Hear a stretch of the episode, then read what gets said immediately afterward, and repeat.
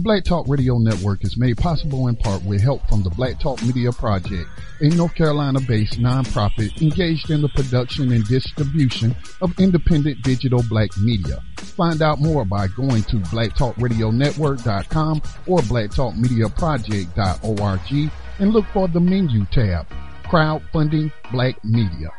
Black Talk Media Project, helping to provide you with new black media for the new millennium.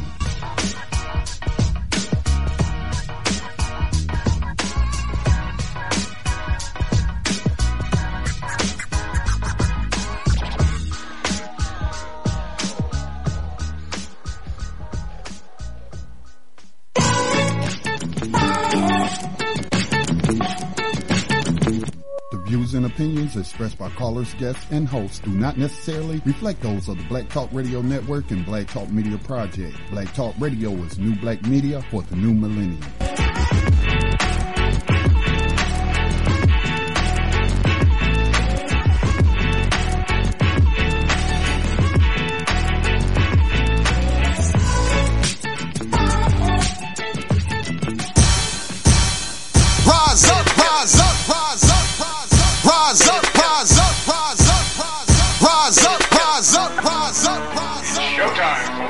Just lift your eyes up, let your wise rise up. See the signs of the times. If it's time, rise up, rise up. When death and hell dwell among all God's people, when those we chose and trusted have become completely corrupted and inherently evil, when the feast that feeds you starves our father's children, when snuff, porn, and pedo forms begin to get top billing, rise up.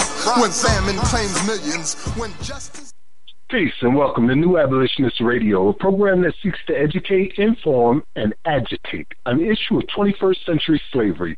Hosted by social activist and spoken word poet Max Parthas with New Abolitionist and actionist Yohanan Elia and Black Talk Media Project founders Scotty Reed. On this program, we discuss recent news on legalized 21st century slavery and human trafficking, along with projects and people who have it.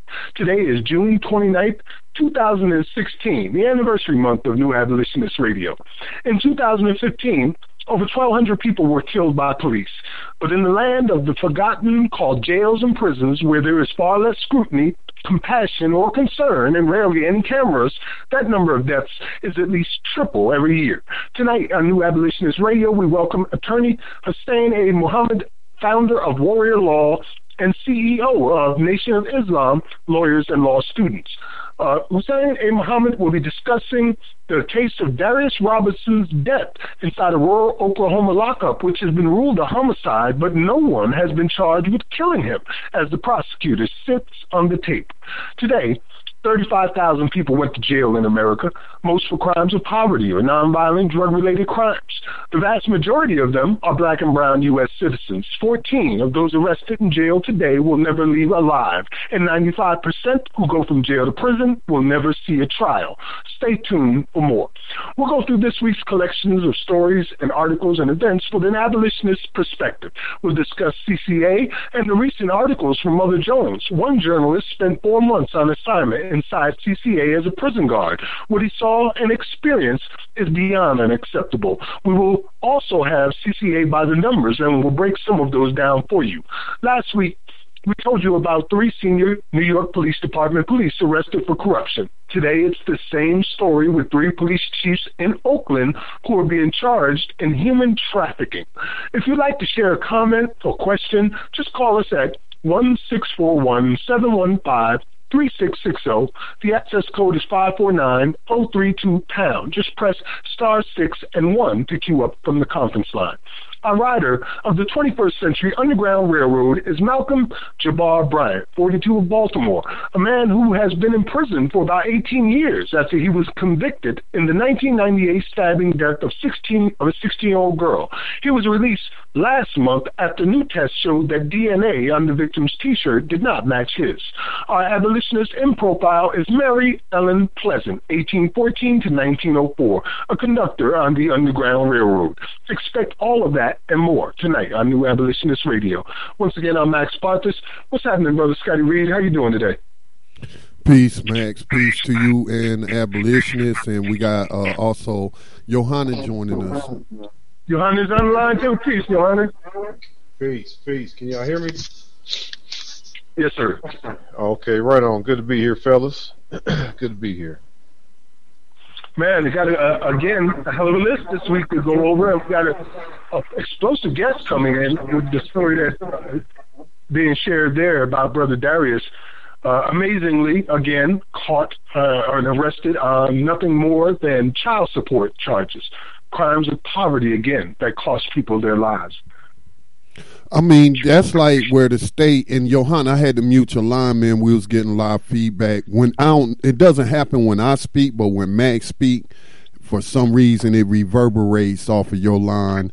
Um, so I, I, I don't know how to solve that from my end, other than to see if using your mute when you're not speaking, see if that helps if you're on your headsets. But um, looking forward to well i shouldn't say again looking forward because it's under sad circumstances a lot of times that we are speaking to guest speakers on this program. So it's not under you know a lot of times it's not celebrating some victory or something like that but it's bringing a attention to a problem and and usually a specific case when we have a speaker come on. So um, we will be uh, speaking. I believe uh, we pronounced the sisters um, name as um, uh, I'm trying to remember because I did speak to her Hassani. Muhammad? Hassani, I believe is that's Hassani. how you. Is it Hassani? I may have been mispronouncing it Yeah, too. you said okay, Hassani Muhammad.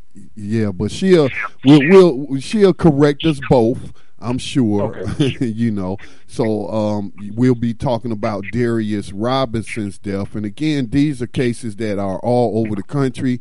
I don't know the young man's name that was um, the NAACP uh, was focusing on in in this uh, northern county here in North Carolina, but this young man was tased to death electrocuted. They, you know, uh, corralled him into a jail. He was in a straitjacket, and then doggone t- just tased him, man, for about five, ten minutes, something like that. He he ended up uh, dying, young black man, uh, in that jail. So these play out all over the country. Sandra Bland, you know, uh, uh, these uh, jailhouse house murders and, and what have you. So. Um, it'll be Yeah. under, um, you know, less than desirable conditions that uh, we speak to the sister tonight. Yohanan, Brother let's see. Darius is basically uh, Walter Scott after the fact. If Walter Scott had made it to the jail, that, Right. that would have been the same situation he did dealt with. Right, and that's what you know. I have argued child support laws. See, the state constitutions, and I think the um, the U.S. Constitution has uh, pro uh, has prohibited debtors' prisons. They're not supposed to be putting you in prison because you can't pay a debt. And in fact, that is what child they look at it as you owe that debt to that mother or to the state or both, you know, for whatever benefits or or you know, and, and people should take care of their take care of their children. But when you start putting people in jail for that debt that they owe, well, that goes against the whole ideal of prohibition of, of debtors' prisons. I mean, if if I mean, what what's next? I mean, if you declare bankruptcy like many rich people do, should they go to jail? Should they? You know what I'm saying? Because that's debt, right? That they didn't pay. So It amazes me the logic that they just bypass. I mean, how the hell is it supposed to be okay to put people in jail for not being able to pay for child support, state mandated Right. child support, at the same time knowing that the unemployment rate, particularly in black communities, is through the freaking roof. So it's almost as if you expect this to occur and it's set up in place for these people to be able to go to prison for those reasons. And what's their answer? Don't make children you can't uh, take care of. How about if somebody told your ass that? Because most of these people out here with these rich families and stuff don't take care of their kids either. They send them off to boarding school or something like that. Yeah, the thing about it being with the debtors' prisons is, or you know, that concept is they uh, actually will issue a warrant for uh, you know contempt of court or civil contempt, something you know to that of that nature, where basically it's it's just like semantics. The the judge is ordering you to show up in court and explain, you know, why you're not paying or you know whatever. So I think in some cases where people can make it to court repeatedly, you know, and keep keep facing the judge with these warrants that they'll keep issuing, um, and trying to explain, you know, why you haven't found a job or why you don't have the money. I think that you can maybe keep going back and forth to court on that. But the thing that gets a lot of these people caught up to turn into these Walter Scott cases or this case like with this brother, you know, and people that actually get arrested is they will issue the warrant based on you know they're finding that, that you haven't been paid, and then when you don't go to court, maybe you don't have a car, maybe you you know you are working or you in another state or different situation, different address, you know whatever. All they got to do is issue the warrant, and then you know see you catch you some kind of way, and the going to jail part is is based on the contempt of court charge. Yeah, that's what it is. They uh, you're in violation of the uh, court order. That's what they get. And in Georgia, in the Constitution, that makes you a slave. Right, contempt of court. yeah, as we read mm-hmm. the state constitution. Yeah, that's crazy. So you know, like I said, semantics as usual, just uh, finding any and every way. But you know, the line in the sand is drawn between the believers, the abolitionists, the folks that understand what's going on, and then the other folks just you know, if it ain't me, it don't matter. It didn't happen to me. I don't know. I don't care. You know, did, did all the other excuses to turn another way and look look away from the modern day slavery situation and just another another uh, tributary that leads to that to that same end result of you know, making slaves out of men and women speaking of looking away, that was my uh, recipient of the National FU Day was uh, Thurgood Marshall Jr., an expert in looking away, a man who sat on the CCA board of directors for 15 years. You know, I went to look on their uh, board of directors website as we've done before, which normally has his picture and biography on it, and it's down now. They don't have his picture up there anymore. I guess it caused too much fuss for that.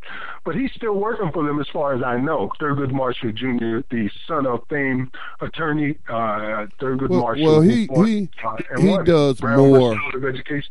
He does more than just work for them. He's on the board of directors now. He come up with policy and strategy on how we can expand uh, slavery. Mm, he's one of the deciders. And, you know, I got some good news in recently, if it pans out. But I recently uh, received my artist forms in order to for my wife and I to go to Cuba and uh, go there as traveling artists uh, and abolitionists. And you know me, brother, I'm going to warn them about private prisons. Don't let them into Cuba, no matter what you do. Don't even let one into Cuba, because they're looking at Cuba now as prime real estate and a new place to start modern day slavery, where they could just start arresting people and throwing them in the jails. So I'm going there with the warning to Cuba, uh, God willing, to not allow this to happen in their nation. Right on, man. Right on. Good job. Oh, Scotty, I enjoyed your National FU Day meme, by the way, with Huey Newton. That was pretty cool, particularly considering what's going on with Jesse Williams right now. That's why I posted. That has been caused up. That's that's why I posted it, Max, because I was hearing all this ridiculous.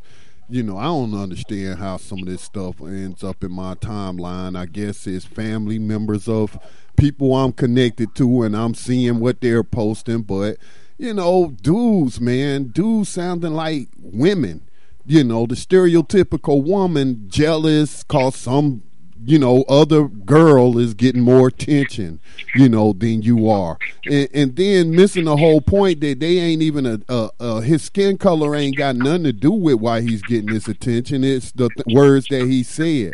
So I was particularly, you know, just kind of um, not surprised or anything like that because um, um, the system has gotten black people to buy into this colorism and you know oh his mom is white and he's half white. It don't matter if he live a black experience you know what i'm saying? And how the system treats him oh he's white or he light skinned so that's why i use the huey newton meme and like oh so you don't like you know, the light skinned brothers now, you know, FU 2016. That's, you know. I know, right? So, um, and there's so many represented. I mean, Frederick Douglass was multiracial. Uh, uh no, I don't think Frederick Douglass was. At least he from, didn't look from, like from it. the African continent, you know. but there's so many of us out there who have fought and died beside our brothers and sisters, treated the same way. What they say in underground? It don't matter if you're in the house or in the plantation. You're still the same person.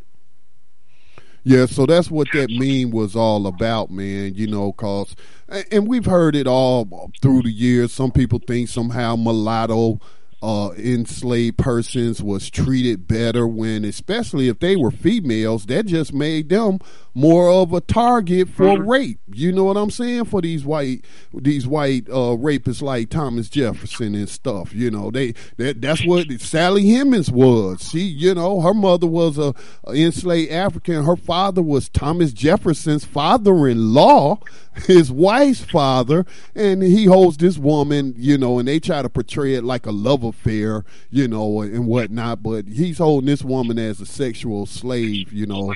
Um, for her the rest of her life. So anyway, that whole nonsense yeah. of colorism and you know some conscious people um, kind of shot me too. I ain't gonna put him on the spot, but he be on TV sometimes. He been on Black Talk Radio, and he was buying into that whole, you know, light skin versus team dark skin. And I'm like, dude, you should be aware enough to know that ain't nothing but a tactic of the enemy to divide the oppressed. You know, to get victims at each other instead of focusing on the the object of all our oppression. Indeed, and you know at one point, the uh, thing that white supremacists hated most wasn't necessarily Africans, it was multiracial. That was the thing that they hated the most, even to the point where Nixon used it as an excuse for abortion, was saying that I think the people would vote for it because what they will be voting for is the abortion of the little half breed bastards. So for them, they were afraid that we would take over as inheritors of what they possess, simply because we had connections to them uh, through our blood. Well, also, huge, it still is a huge fear. But also, you know, I think um, I didn't always see eye to eye or with the theories of, of Dr. Frances Cress Welsing, but I think she was dead on point. And that's what you're talking about, where she talking about that fear. White white uh, people have a fear of genetic annihilation.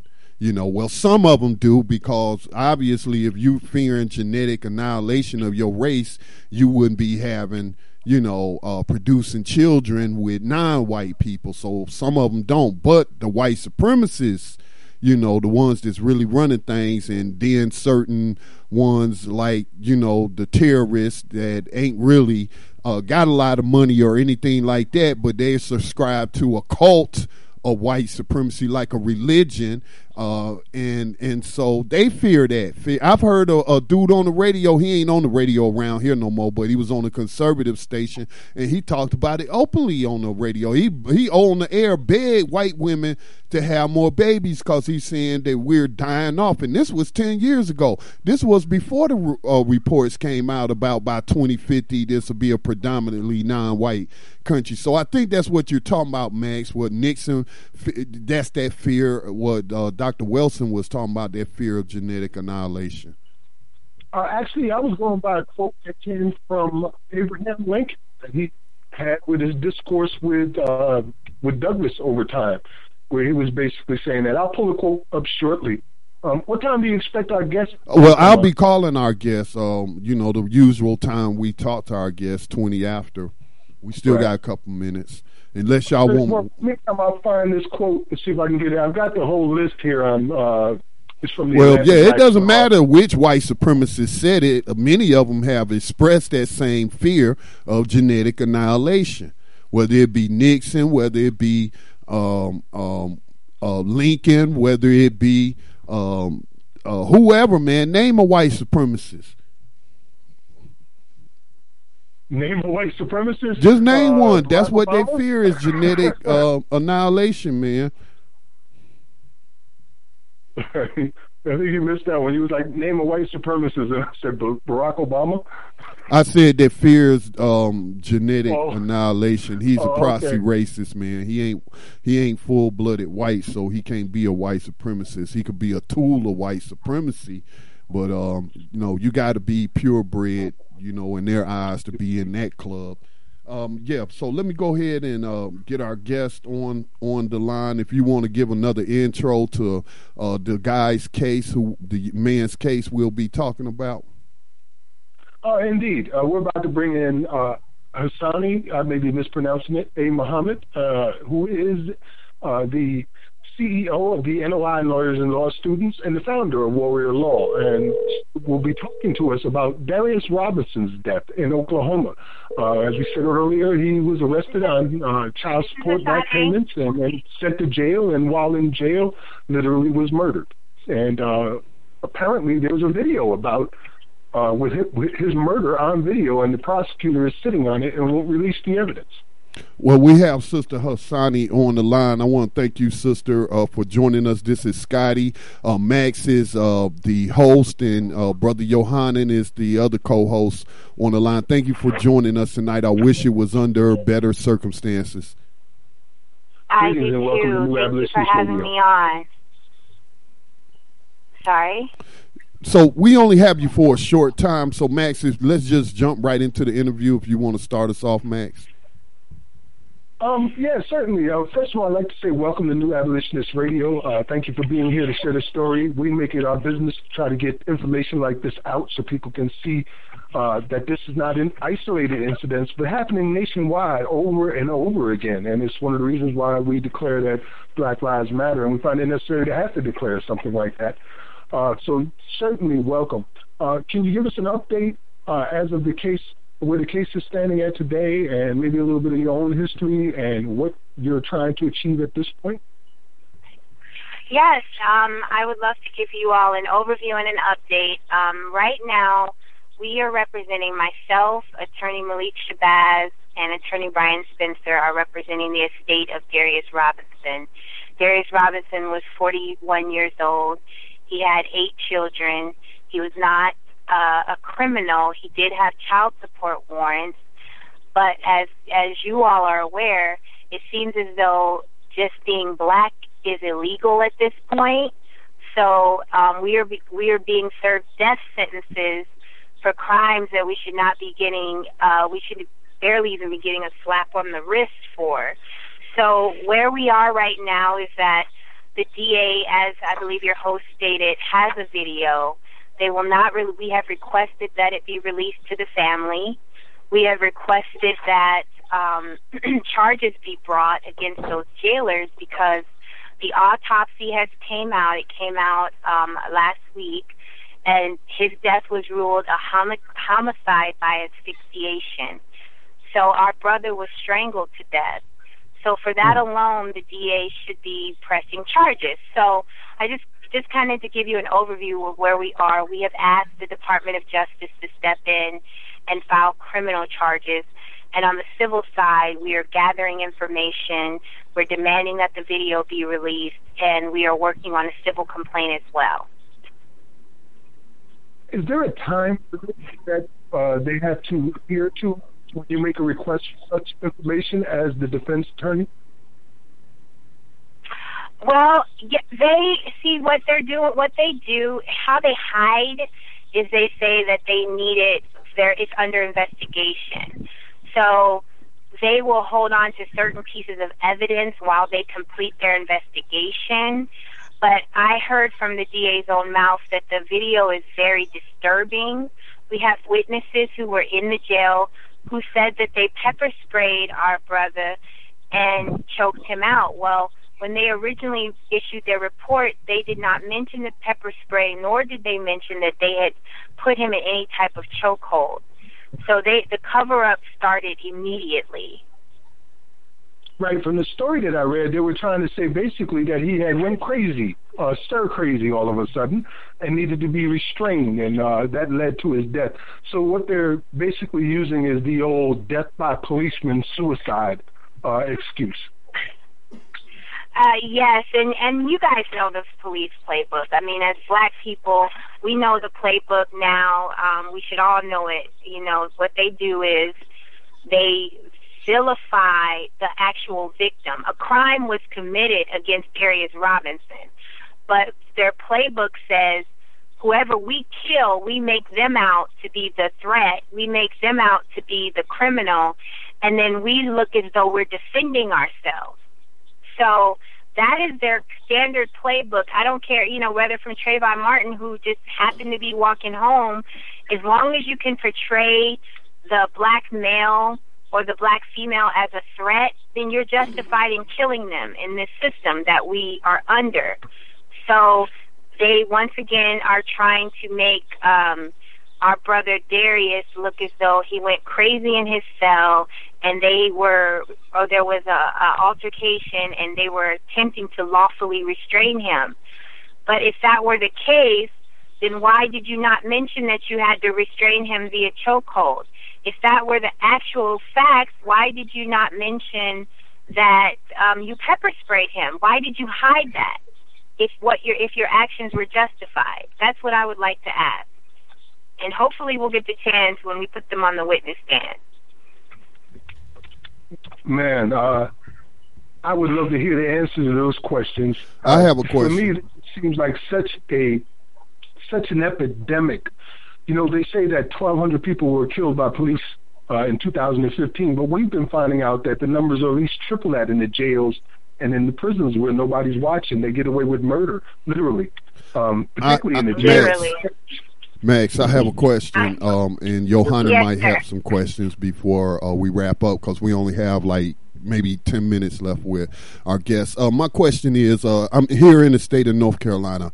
Um, two former cops who are now states um, members of the House in the state legislature just uh, advanced a bill that would um, make body cams and what have you uh, not viewable uh-huh. to the public to keep them secret. Only you know the police can see these things, and then I'm gonna have to go look up the language of this bill because then, as you brought uh-huh. up, that there is um, you know a video of your client client, um, Mr. Darius, um, being murdered. And so right. I, I, I'm I'm start I'm wondering would these such do these bills that try to keep these videos from the public when they're talking about um, what they call them body cams and dash cams right. of the police. But what about the jails? Are they forced to release these, and are they trying to pass bills, you know, throughout the country at the state level to try to prevent these things from uh, making it to the daylight? Oh, I, that is an excellent question and a really great observation. And you are 100% correct. They are, they have police unions, they have legislators. I mean, for the most part, the government is on the side of the police. The laws are, are in favor of the police. And so this bill is another attempt because what is happening is with social media and with public information requests and all of these things being public, what they used to do, because this is nothing new what they're doing, but because it's being exposed, the the rotten underbelly of the so-called justice system is being exposed. They want to try to tamp that down. So they want to control who can see the videos and and use legal loopholes. Um, they make mischief with the law you know, and so they use legal loopholes to withhold information from the public because it's because of these videos that gets people, you know, it's sad to say, but when people get emotionally attached to something, then they see a video, then they're more likely to act versus, you know, you sending them a long article to read. You know what I mean? So they know the power of those videos and those body cams.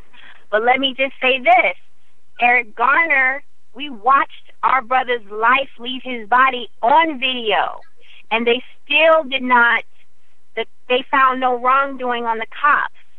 So what we have to really understand, I'm talking to your audience, I'm talking to black people in general, is that yes, we have to look at these bills, look at these laws, but we have to realize that there's the justice that we seek, we're never going to get staying and living amongst them. This is their system. It's stacked against us as black lawyers. We do the best that we can. We fight, but we know that we're fighting a system and a system of laws that they bend and they'll even violate their own damn laws not to give you justice. So, mm-hmm. you know, they they give you false hope with body cams, then they take it away. Then they give you false hope with citizens review boards, then they take all the power from the citizen review boards.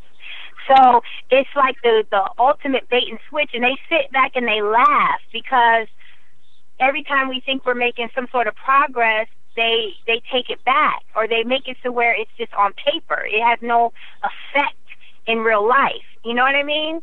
so um, we have to really, you know, when we get done with all these cases and we we get done with certain things, I'm just going to tell you, you know, as a people, if we cannot get along and live with them in peace, we need to have our own land and our own territory and our own laws and our own way of policing because I mean, I do you want to pass this same struggle on to your children and your grandchildren? Like, I would rather we just separate. Like, I mean, honestly. I know that wasn't the topic of this this call, but I, I'm just I'm seeing so much death and It is, destruction.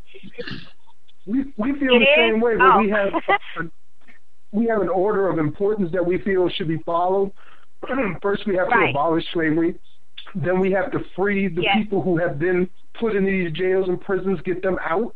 Then we have to deal with Yes. reparations and reconciliation, and then we move towards autonomy with whatever reparations Right. we have may have received. I mean, so we've been here like a for. good way to go we- about you're right, and I, I, I actually agree with all of that, and I, I agree with all of that, the principles of all of that, because we're definitely still enslaved, and so um, Darius Robinson, as you said earlier, is one of a long line of murders. We're being murdered, and so we're, you know, the majority of our people are still trying to rationalize this violence against us and they say, "Well, we're not like our fathers. We didn't enslave y'all. No, you didn't. You didn't enslave us shadow slavery, but we're in a worse condition than we were when we came out of slavery." But So, we didn't come um, out you though, haven't sis. changed, right? We They haven't changed. They're they're just more sophisticated than their fathers, Right.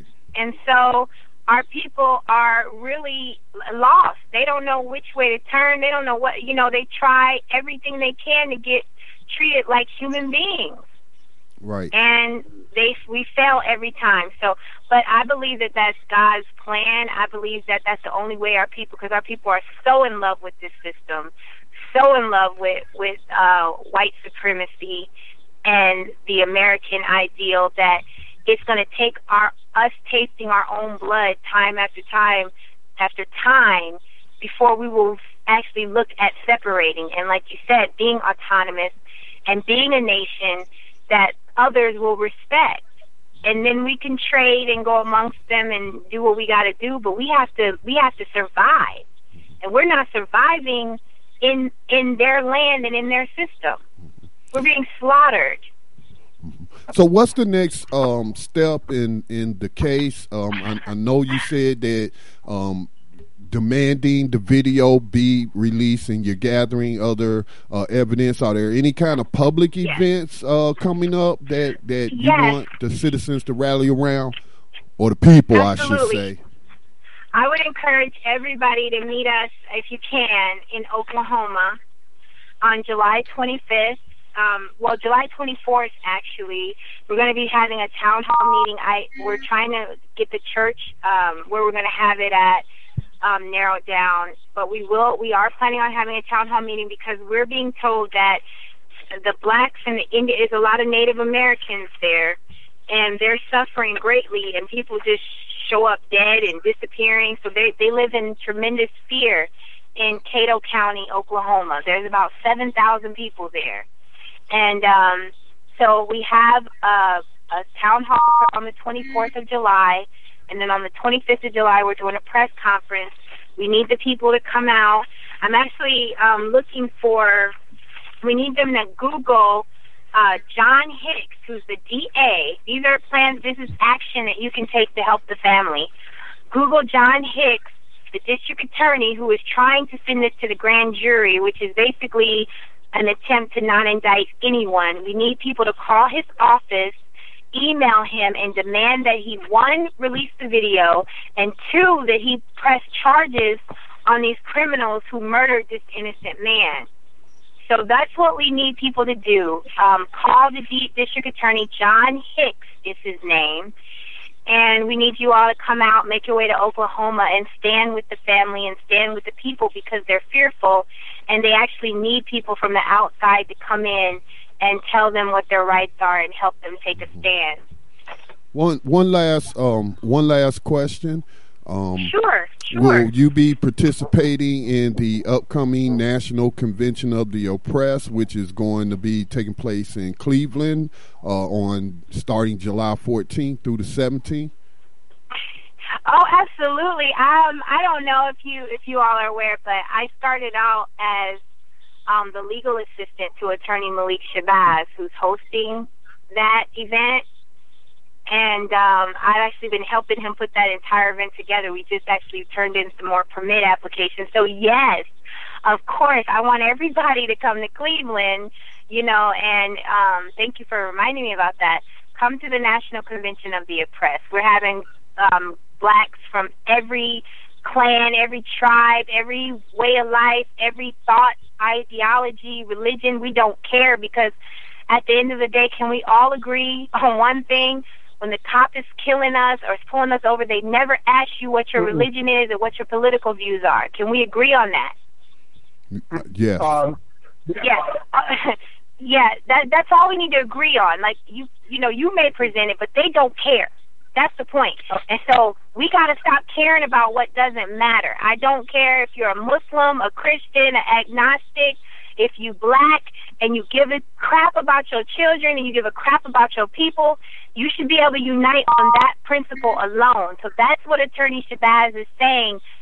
All groups come to Cleveland. We're having a convention of the oppressed. We want to put together a platform. We want us to unite because, you know, growing up, I grew up in Iowa, 97% white. All faiths, all religions, all types of, they work together and get things done. Nobody cares what your religious or political view is when they when it's time to get something done. So we need to maybe study that and let go of some of these um, titles and things that keep us divided and keeps us in this condition. So yes, come to the Convention of the Oppressed. Yes, I will be there. Um, go to my um, website. Well, I'm going to hit two. There's the Convention of the Oppressed www.conventionofthepress.org. There's all the information, tickets, everything on there. Um, if you want to reach Attorney Malik Zulu Shabazz, go to www.blfjustice.org or Google Black Lawyers for Justice. If you want to contact me directly, um, you can go to my website, hassanemuhammad.com. I know it's hard to spell, or you can email me at getjusticelaw at gmail.com or call me at 202 607 3733. That's 202 607 3733. That is also the number for Black Lawyers for Justice. So, Justice Law is kind of an extension from hmm. that. So, I have a, um, a question I'd like to ask you before you leave, if, if it's possible, and uh, to share just a little bit of information with you. I'm sorry, what'd you say? Muhammad, I would like to ask a final question if it's possible and to share a little bit of information oh, yeah. with you uh, in a comment. Sure. Well, the question I would like to ask you is Are you familiar with the 13th Amendment of the U.S. Constitution? Yes, sir, I am. All right, and how do you feel about that? Uh, which part are you, which, in what specifically are you asking? Section 1, which says that slavery is abolished in the United States of America and all its territories, except oh, for prisoners duly convicted. The, yeah, except for the commission of a crime. Um, how do I right. feel about that? I think that that was another way of, uh, they just changed the title. They didn't change the condition. So I think it's bullshit. I mean, it's, it's it was just uh, another way where, like I said, they put you on a path, like do that, we'll get the Thirteenth Amendment, but then we're going to add something to it that takes it puts you right back in the same condition. So, what they've done since right. then is criminalize black people. So that goes yes, back to my very first point. Being black is illegal. So if being black is illegal and it's a crime, then therefore you are a slave. So well, that, that's, that's my point. When you when you mentioned that we need to get behind the idea that these police will kill us and that's the unifying idea, I would have to uh, disagree with you on that. I think the unifying idea is that we have to come to the conclusion that slavery never ended and that it's being practiced on us right now today and that we must abolish it and get rid of this reform conversation because you can't reform a crime against humanity. You have to abolish it. And if we can agree that slavery I, I never totally, ended, then we can I, make I some totally changes. agree, but you're still. I totally agree with that, and actually, I didn't say that we could we should unite on the principle of just police brutality. I said we should unite on the fact that they don't care what your Right. position is. You're black. Your kids will be killed. Your mama will be killed. That's all I'm saying. I'm saying that we, we don't escape. But even in your abolitionist argument, which I agree with, let me say that I agree with you. We we need to abolish Indeed. slavery. However, if we go into the same man that put us in slavery, asking him to abolish slavery, then you're still a slave to even think like that. We they never Right. want to they're never going to abolish War. slavery for us. We have to take back our human right to exist and live and have freedom, justice, and equality. But asking or demanding or even doing a symbol to your slave master to give you something again is the actions of a slave. I so I'm not saying argue ask with them for anything. I'm saying as a people we come together and we decide what we're gonna do. Like free Right. human beings. I'm not gonna go ask the white man if he will give me anything. I'm gonna decide that this is what I'm willing to die for because I don't want to go through this. I don't want my kids to go through this. I'm willing to die for this.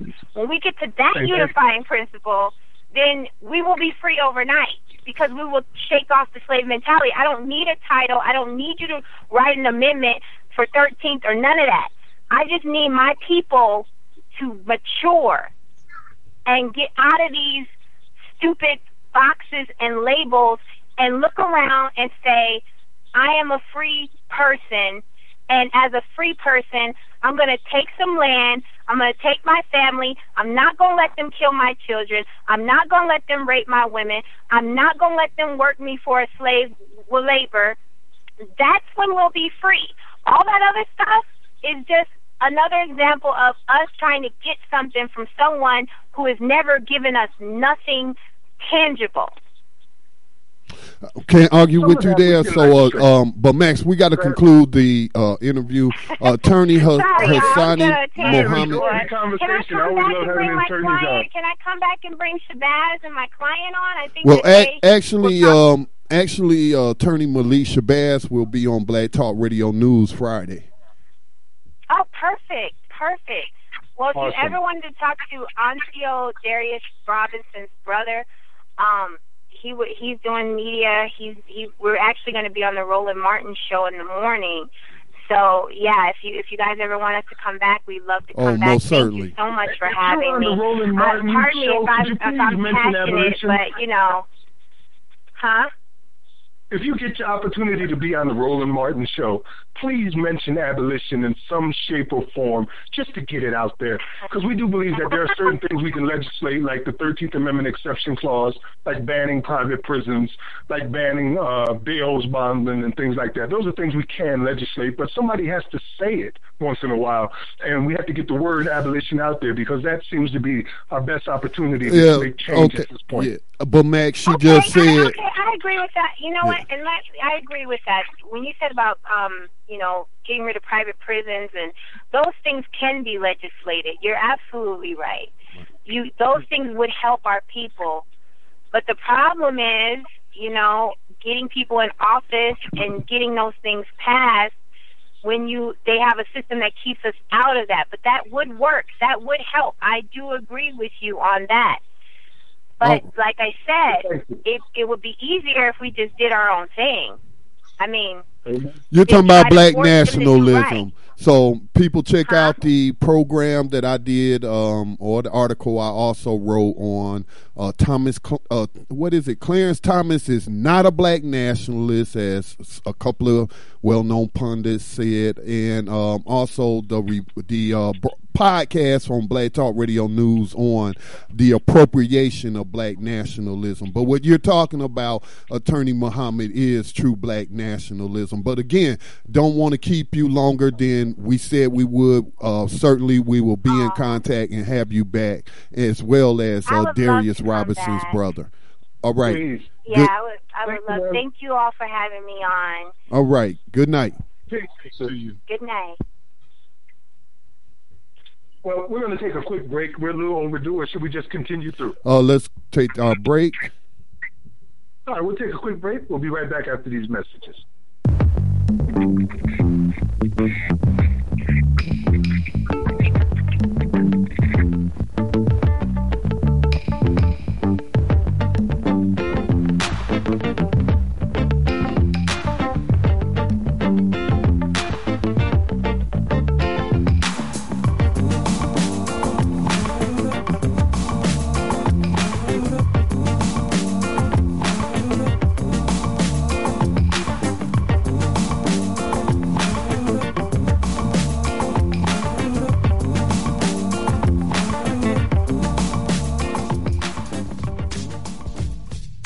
Black Talk Radio Network is made possible in part with help from the Black Talk Media Project, a North Carolina-based nonprofit engaged in the production and distribution of independent digital black media. Find out more by going to blacktalkradionetwork.com or blacktalkmediaproject.org and look for the menu tab, Crowdfunding Black Media. Black Talk Media Project, helping to provide you with new black media for the new millennium.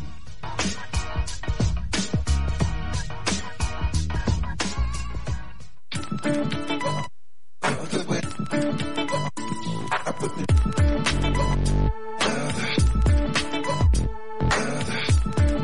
are tuned in to Black Talk Radio, new black media for the new millennium.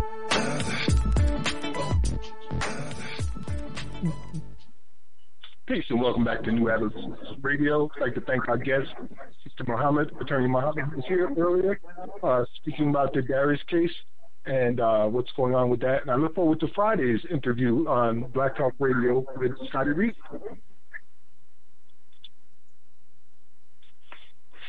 So, Scotty, um, I guess we get on to the next story. Oh, and by the way, I did find that quote from Lincoln where he said, our Republican system was meant for homogeneous people. As long as blacks continue to live with the whites, they constitute a threat to the national life. Family life may also collapse, and the increase of mixed breed bastards may someday challenge the supremacy of the white man. That was Lincoln's own words.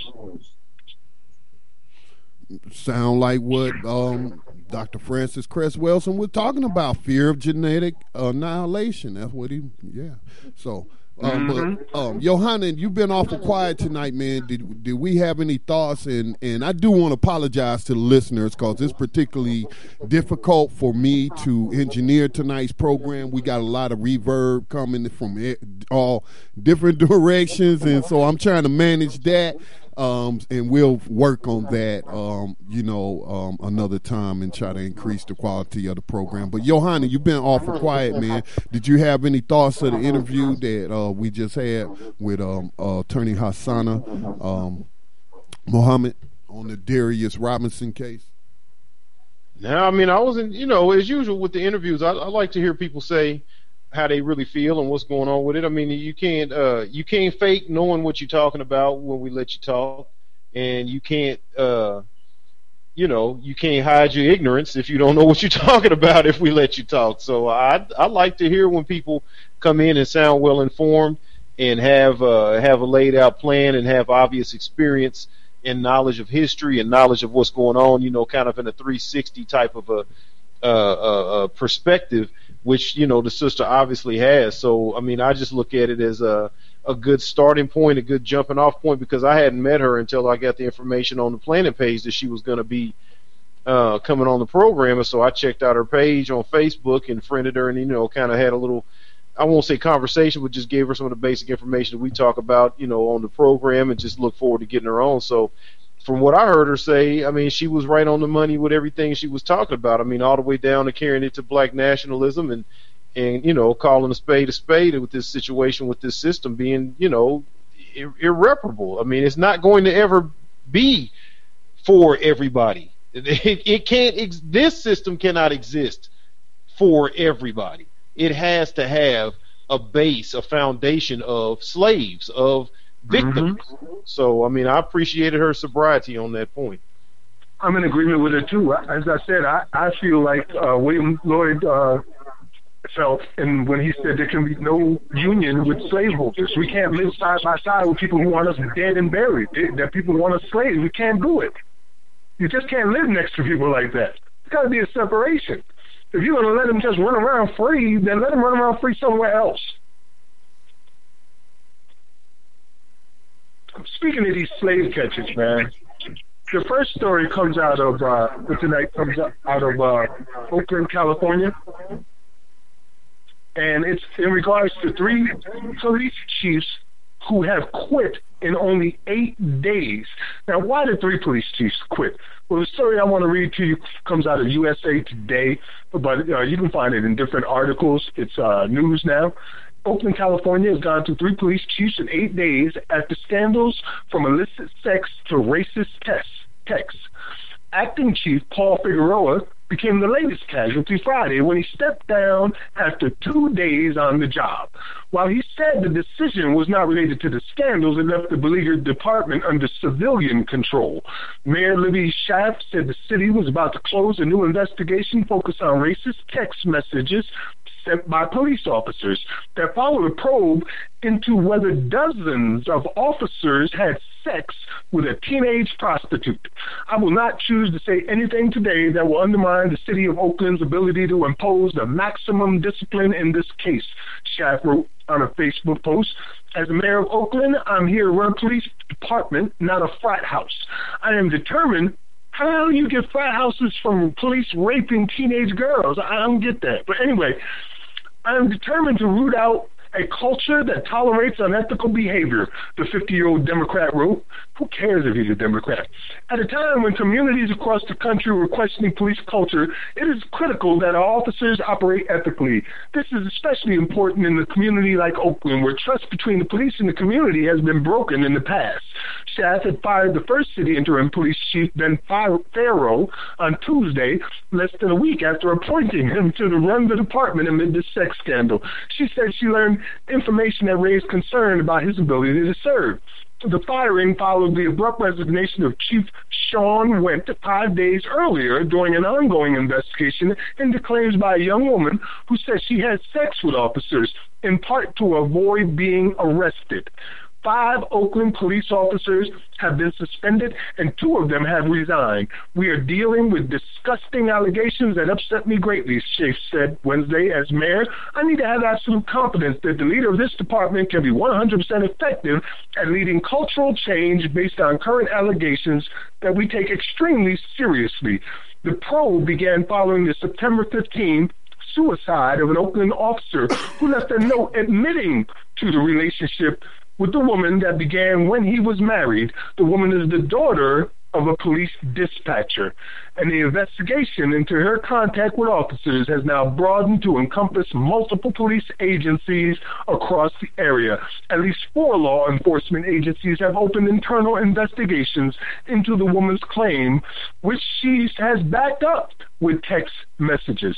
The woman who U.S. Today is not identifying because she may be the victim of multiple sex crimes, has made multiple references to the investigation on her Facebook page and posted pictures of herself giving interviews to television reporters. She did not respond to requests for comment, but KPIX TV that she had sex with at least three officers while she was still 16, which would be statutory rape. Oh my God, man. You got these three cops passing around a teenage girl across four different agencies and probably beyond the three, and it's the daughter of a dispatch. And these are the people who have our lives in their hands, who tell us that we're going to jail for something that they call unlawful, and yet they run around every day knowing they're raping little kids as police freaking chiefs. And we're supposed to be okay with that. But they get to resign, right? That that's how they get that that's their punishment. They get to resign. Right. they get to resign, um, and then someone else will either reinstate them or they get to resign and get to keep their benefits. You know, they get all kind of loopholes, man. They, these dudes will, will will stay free and retire and go to another district somewhere and and you know take some kind of position on the force again, continue their tenure and be able to you know retire with maximum benefits. They probably get into some kind of situation where they start working overtime like crazy to really boost up their yearly salary. So when they do retire, they, I mean these cats got so many loopholes. That's just on the police as a job side of it. But you know, on the other side of it, as far as us as a society and how we react to this, and how we hold these people accountable, the issue remains that the masses just refuse to accept and believe what's really going on. I, mean, how do you get people to accept that these kind of issues are not going to stop? I mean, this is not some uh, uh, one-off outlier situation. This is pretty much the norm for what they do, state to state, city to city, in their little fraternity mindsets, in their little, you know, good old boy network type of state of mind. I, I can pretty much guarantee you, you can go state to state and find major metro cities where they do this type of thing all the time, and you find all kind of. What do they tell you about the? Uh, what was it? Uh, Three hundred and uh, something thousand missing black women that just never came back. Just nobody ever knew what happened. When we had a uh, uh, sister sister Dawn on uh, self esteem queen and talking about you know how people just disappear. I mean, this is what's happening. That the police have the power to decide if he even gets investigated. The police have the power to determine cause of death and where the body was found and all this kind of stuff. And they're behind all kind of dirt that's going on. And I mean, people can call it conspiracy if you want. I mean, is is is your mother, brother, sister, friend, whoever, this the next victim if you don't get your head on straight? Man, I just just flabbergasted me. This is why I can't focus on the individual incidents because we see this so often. We just reported on the three in New York Police Department last week. This week is Oakland. And these are just the people that we're busting, that, that are getting busted, and, and literally getting to walk away after doing so. Uh, we also have the report on the man who was raping, the policeman who was raping black women exclusively. I think he had raped like 16 different black women, and he was hunting them, literally, in uniform. And yet we got these people picking us up for what? Child support? Non-payment of child support. Right. Amazing. And that's what and that's why I'm saying what I'm saying. Like you just pointed out these other cases. That's why I'm saying what I'm saying. I don't want people to think I'm somehow being extreme or conspiratorial. Yeah, it's a conspiracy, all right. But it's not just a theory. And I'm not wearing some tinfoil hat and, you know, looking for the boogeyman or something. These are the people. How many reports of the news, just like when we had the sister on a minute ago, talking about this uh, brother that died in custody. I posted on my page on Facebook a few days ago, and I do it all the time just to kind of get an idea of what's going on. You can simply Google these, the basic information about these kind of stories, and your jaw will drop at how pervasive this same type of story is all over the country on a regular basis when you Google man dies in jail, you're going to get 20 different links on the first page, all of them to a different story of somebody dying in jail within the last couple of days. Yep. Women died in, woman died in custody in jail. Same thing. It's going to be 20 or 30 links on the first page response. And if you just keep going two, three, four, five pages, all these links are to different incidents that's just going on day in, day out. Go to your computer if you're listening to this, whether it's live right now tonight or you hear it on the podcast sometime in the future. Go to Google and Google police rapes child, police rapes woman, police rapes man. Police rapes cows, police rapes yes! dogs. They actually yes. happen. There are stories of that. Yes, yes. So, I mean, it, it, we're not the ones sounding crazy. Maybe you're crazy if you're not believing it, if you're not looking out for it for yourself. Is this someone that you would want your child to run to for help if they felt threatened, if they were being chased, if they felt lost, if they, you know, whatever needed to report a crime or some violation? They walk right from the frying pan into the fire. Wow. See, this is why I'm hoping that uh, on Friday I can get a chance to call in Mr. Bazadon and ask him if we can get an abolitionist voice at Actually, I'm sorry, uh, it's not this Friday. It's the next. It's the next. Max, can you hear me, man? Yes, sir. I can hear you now. Yeah, yeah. Okay. Um, it's not this Friday. I'm sorry. It's on the seventh. So that's next week Friday. Okay. Uh, yeah, July the 7th. Uh, I'd like to ask him about that. If we can get a voice from the abolitionist movement at the oppressed people uh, Congress, Congress oppressed people. Because, uh, you know, I just think that this is something that we can clearly see. And, and, you know, there's really no excuse to say you haven't thought about the 13th Amendment much. That is, it's only like, what is it, a paragraph long? And it's the entirety of what we base our freedom on as people of color in this nation that this is what abolished slavery. That right there, the 13th Amendment. And if it didn't abolish slavery, it's worth thinking about. But to see, the problem is like the sister was saying, though. And like even I would hear David on Tando radio show and something I say, I don't, they don't give me my rights. The Constitution don't give me no rights. I have God given whatever label you want to put on the creator, whatever you call it, even if you're an atheist. I have certain inalienable rights. You know what I'm saying? I don't need I don't need the uh, plagiarized words of of uh, Thomas Jefferson to bestow rights upon me.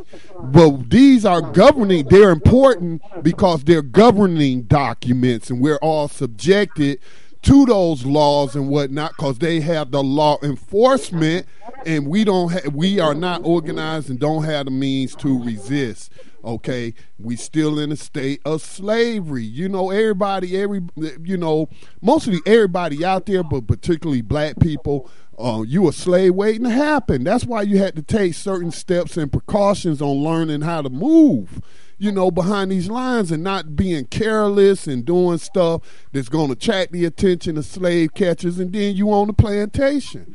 So that's what she's saying, man. You know that go- that document does not govern me. I'm just subject to it because they got the law enforcers, the gun behind it. So I That's tend it. not to do certain. I tend not to do certain things like drinking and driving and and you know the, uh, uh, out here selling guns on the street and all kind of other crazy stuff, man. I'm not doing that because even though I don't subject myself to the authority as a sovereign human being, and I'm not part of no sovereign movement or anything like that. I just got, I, I'm, I'm just a person who's declaring his his rights as a human being on this earth and who who shouldn't have to be subjected to unjust rule of somebody else. And I think that's what what attorney Hassana Muhammad was trying to say. You know, but again, like she acknowledged, changing the 13th Amendment, putting pressure on people, informing people that slavery was never abolished, that will bring some relief to some of the victims. But, you know, uh, the father of black nationalism, the whole reason he came up with it is because he didn't think they would ever stop practicing slavery. He didn't think they would ever stop practicing institutional racism. And, and, and so that's why he wanted to start a black nation uh, uh, away from them. That's what the separation is based on. It's not based on hate for somebody else. It's based on their hate for us and want to keep mistreating us. So let's let's just separate. And that's what we tell you know abused uh, people who are in abusive relationships. Right? Leave. You leave. So that's what she was talking about in terms of black nationalism. I, agree. I, am in agreement with her as well as the uh, for the autonomy. We've discussed that on several occasions. But we also understand that this this legislation that puts into play these slave catchers and allows them to do what they do. Um, one of the reasons why most people don't want to talk about abolition because when you're talking about freeing people, you're also talking about firing police. If you don't have that prison population, then you can't justify all of those jobs that are in place for prisoners, uh, prison, prison guards, and police.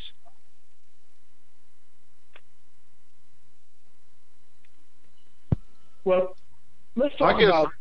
Yeah, I was just gonna say. I guess my take on it is is just always going to be related to you know slavery of of old, so to speak, and the basis of it all is just going to remain to be the same. This is a wealth builder.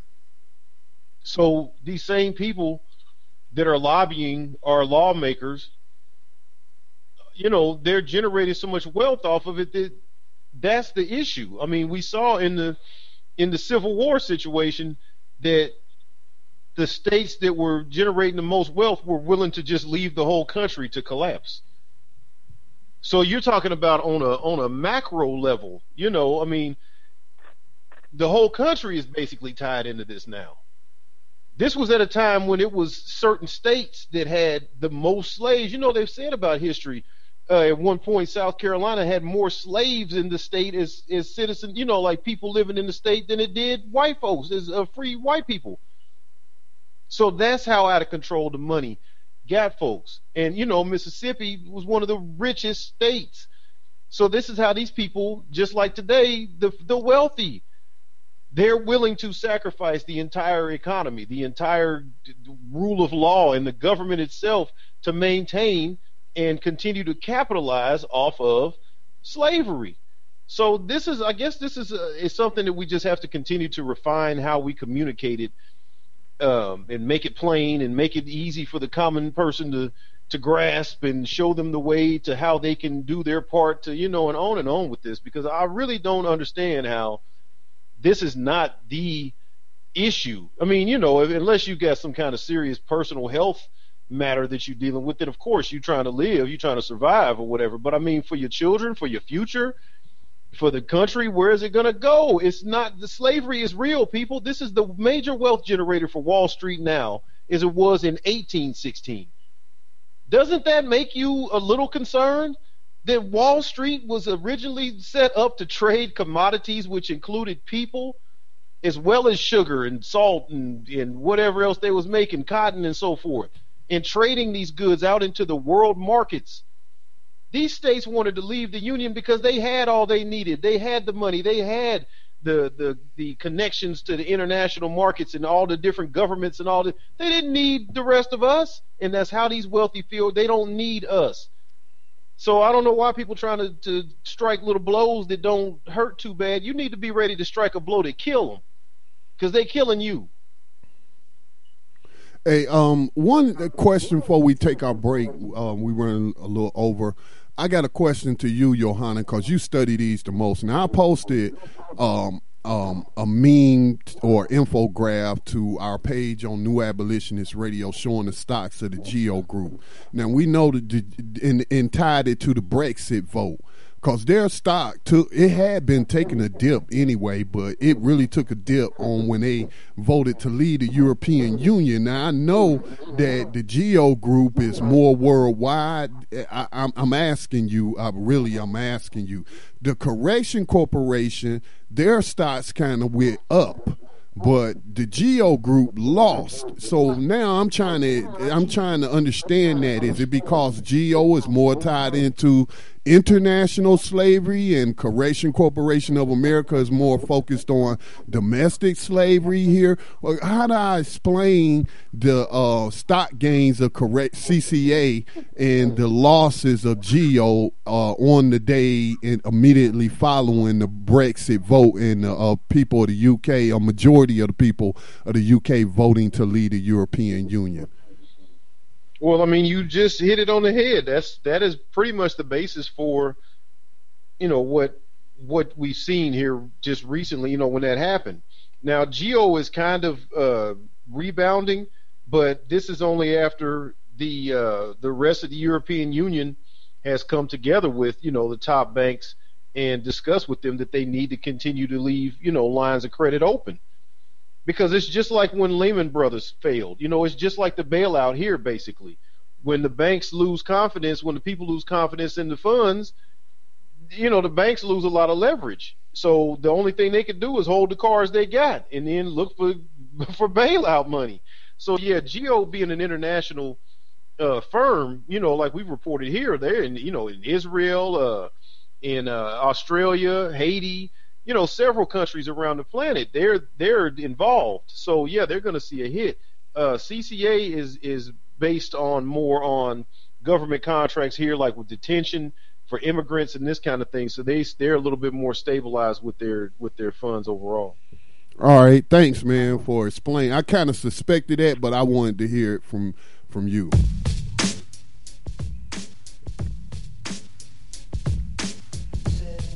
Uh, Max, you still there? You want to take us a break? Yeah, I'm here. We'll be right back after these messages. That's all I got to say. You're listening to New Abolitionist Radio on BlackTalkRadioNetwork.com.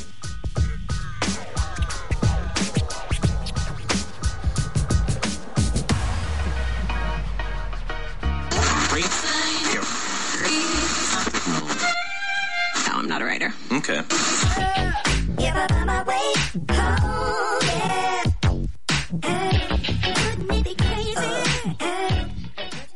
Black Talk Radio since 2008, providing new black media for the masses.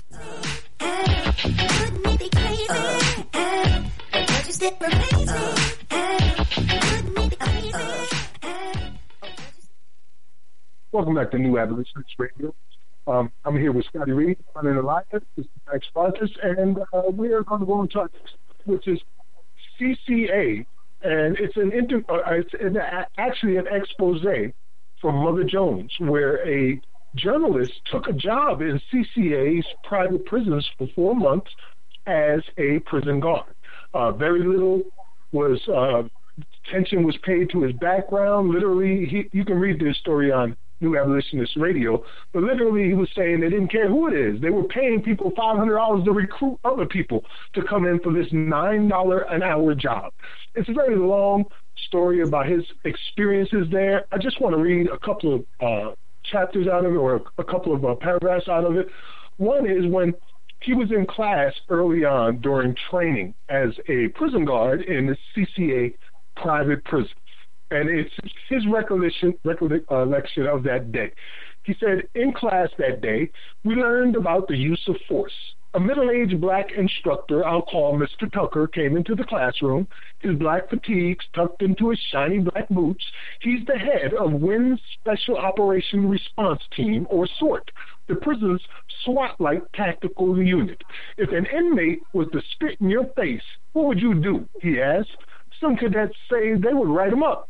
One woman who was working here for 13 years and is doing her annual retraining said, I would want to hit him.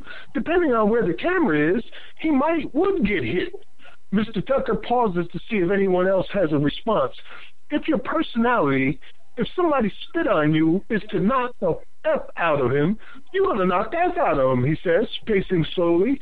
If an inmate hit me, I'm going to hit his ass right back. I don't care if the camera's rolling. If an inmate spit on me, he's going to have a very bad day. Mr. Tucker says, we should call for backup in any confrontation. If a midget spit on you, guess what? You're still supposed to call for backup. You're not supposed to ever get into a one-on-one encounter with anybody, period, whether you can take them or not. Hell, if you got a problem with a midget, call me. I'll help you. Me and you can whoop the hell out of him. He asks us what we should do if we see two inmates stabbing each other. I'll probably call somebody, a cadet offers. I'd sit there and holler stop, says a veteran guard. Mr. Tucker points at her. Damn right. That's it. If they don't pay attention to you, hey, there ain't nothing else you can do. He cups his hands around his mouth. Stop fighting, he says to some invisible prisoners. I said, stop fighting. His voice is nonchalant. Y'all ain't gonna stop, huh? He makes it like he's backing out a door and slams it shut. Leave your ass in there. These are the thoughts of the people who are in charge of the freaking prisons. Uh, what is the version of their SWAT team saying these things? And you're talking about 13 year veterans who still ain't got a damn clue and have been re- are being retrained annually and still don't know how to deal with this. This is just crazy. And there's one, uh, uh, there's several parts in there that are pretty mind blowing.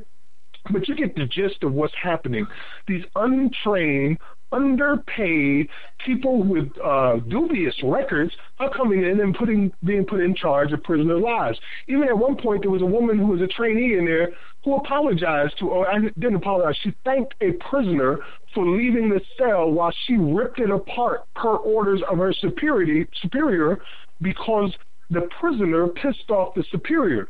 And when the prisoner left, she said, Thank you.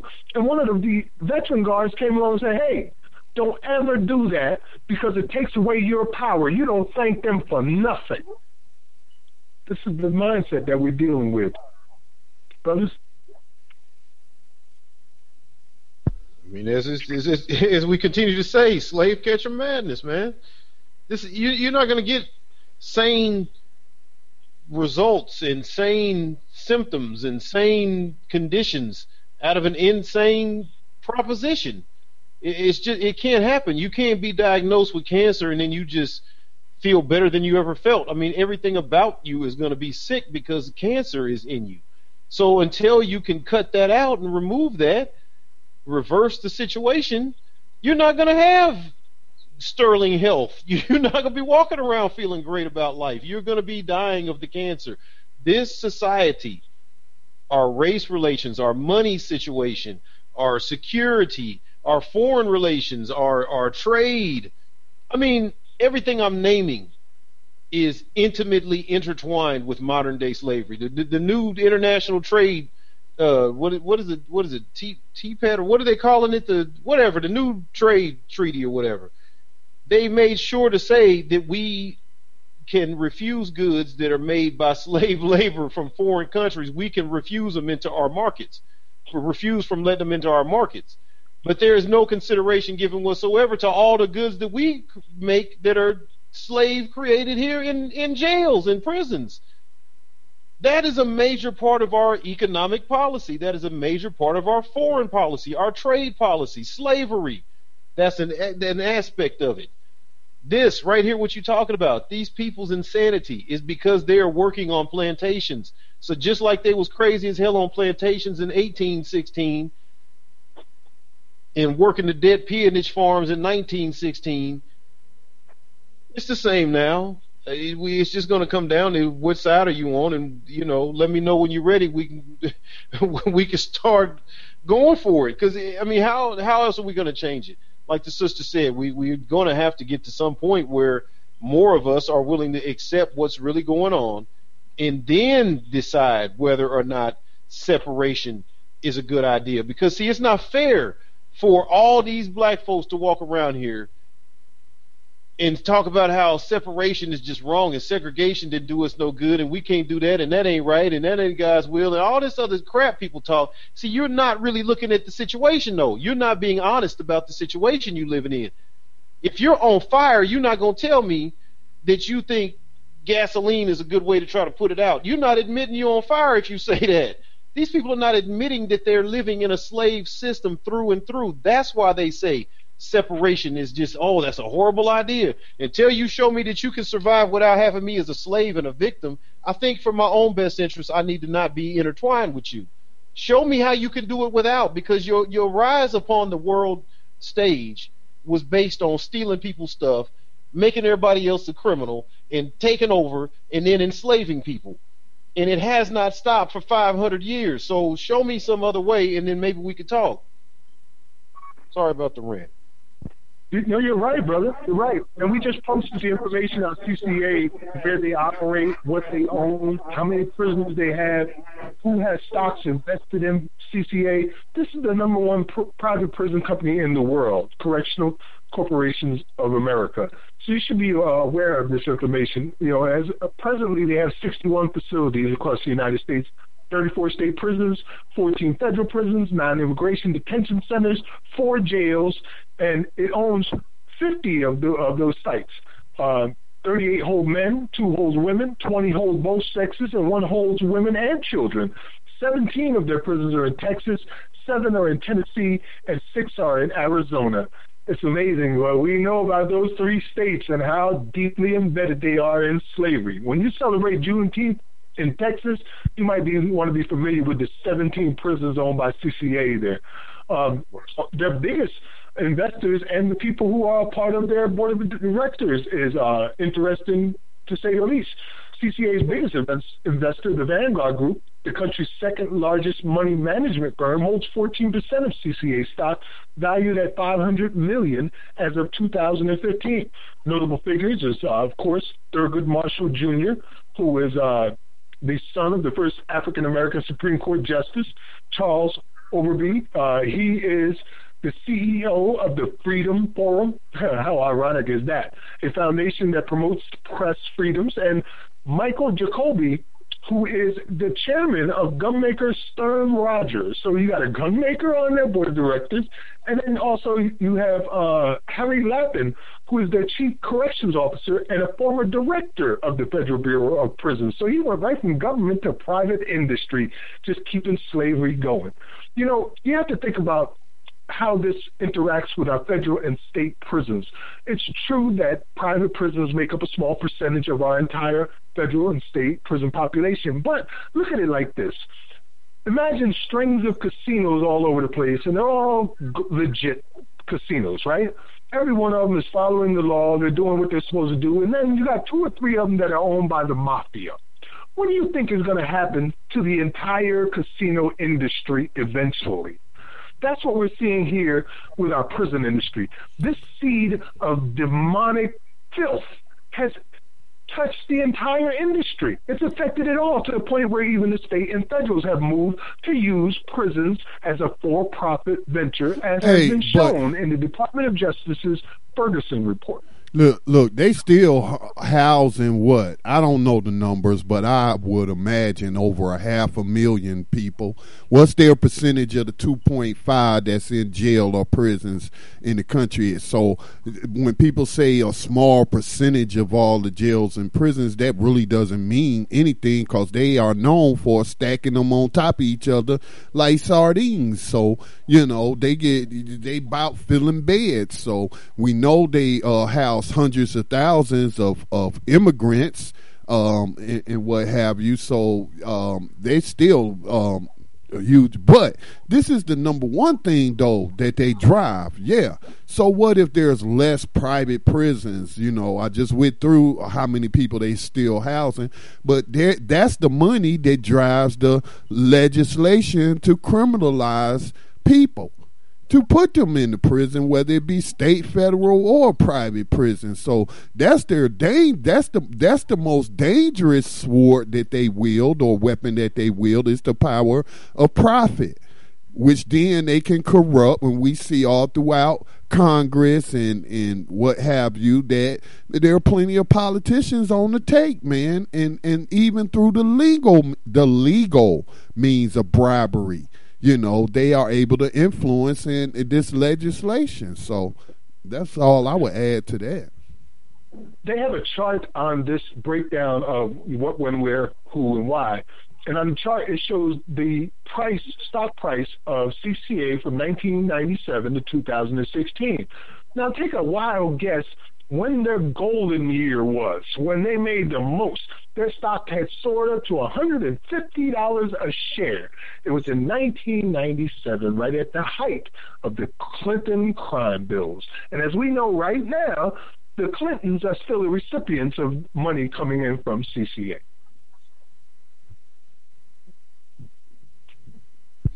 Amen. This is what what I just said before. All roads lead to slavery. We've been saying this I think you told me in the planning page uh, three years now. Yeah. So, you know, I mean, this is uh, all roads lead to slavery. People, we're not over here uh, some kind of crazy like you know how they had like the prepper shows where people, you know, some people take heed and start prepping and you know just kind of taking taking heed to it and looking at ways they can be ready. Some folks look at that like, man, these guys are crazy. What kind of a fool would go out and you know make a ready room or get a bag or go buy all these canned goods, you know, this kind of stuff. So, I mean, this is just human nature. It's, it's a lot of people that just don't want to accept that this is it's so pervasive. Like you said, Clinton, hell, all of them getting cash off of it. I'm almost 100% certain. I ain't even looked it up, but I'm almost certain that uh, Trump is invested to some degree or another in some of these banks. I mean, the whole list of people that that are invested in CCA and Geo Group is, I mean, how can you not be invested if you got that kind of money? Where else are you putting your money? It has to go into some of these funds or in these banks or whatever. Plus, it's paying well. So you're not going to be some wealthy person and you're not getting, you know, a piece of the pie. So yeah, these are our choices for president now. Mm. Yeah, I, I don't know if that's considered a choice, brother. to be honest I mean, with you. I mean, yeah. do you think? You, you can you think of like how crazy that is that we know the country started, you know, with Washington and uh, Jefferson and these boys was you know in the slave owning club and all that, and people's excuse. Uh, people's way of excusing that and and rationalizing that is well it was just what was going on at the time. I mean they weren't bad people. The Constitution was written for everybody. Like they were wealthy white landowners. They didn't respect women and damn sure didn't respect non-white people. But the Constitution was written for everybody.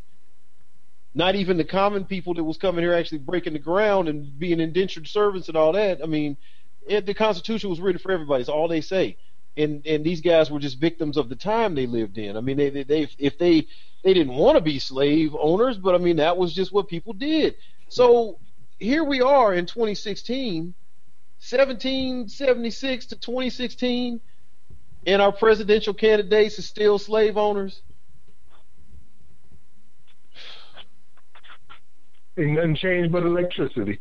I mean, Pretty much it. You know, we've compared it on many occasions to the story of uh, 12 Years a Slave with Solomon Northup, where he was, you know, enjoying life up in the north, playing his little violin and collecting his pennies from his uh, white sponsors, and not even caring that just couple states away, slavery still existed for his brothers and sisters. Didn't matter to him until he actually got caught up in it himself. And that's where we're at right now. People don't really care until it hits home. And then suddenly it's, oh my God, slavery is real. How did I find out? I'm here now. They beat me. They killed my child. They killed my wife. They did this. They did that. We're trying to tell you be ahead of the game. Wake up now so you can start fighting now. Everybody can do something. Well, there you have it. Uh, I also put an article for you to read on New Abolitionist Radio where it tells you how private prisons company encourage mass incarceration. Companies like CCA, like the GEO Group, like G4S. So you can take your time and uh, take a look at those articles and get a better grasp of what it is we're dealing with here today in the United States of America in 2016. Brother Yohanan or Scotty, do you guys have any stories you'd like to share for this week? man, it's always so much craziness going on. Scotty, did you have something you wanted to pull up? Because I got a couple, couple definitely did. Uh, No, you, You know, go ahead, man. I mean- go ahead. Oh, okay. Um, one of the things that um, you know I think we could mention is the Freddie Gray, because I don't think we've been on air since they uh, let you know let the latest cop uh, cop off on all charges with that, um, and then also connected to uh, to him walking, they announced that they're uh, there's uh, I don't know if they charging her, if they what they call it sanctions or censure for um, the sister uh, Mosby uh, Marilyn Mosby up there is the is the attorney that was trying to prosecute these guys. So, you know, this is like a roller coaster ride, in my opinion, that we own just of emotion. In particular, you know, specific to the black community that is aware of what's going on.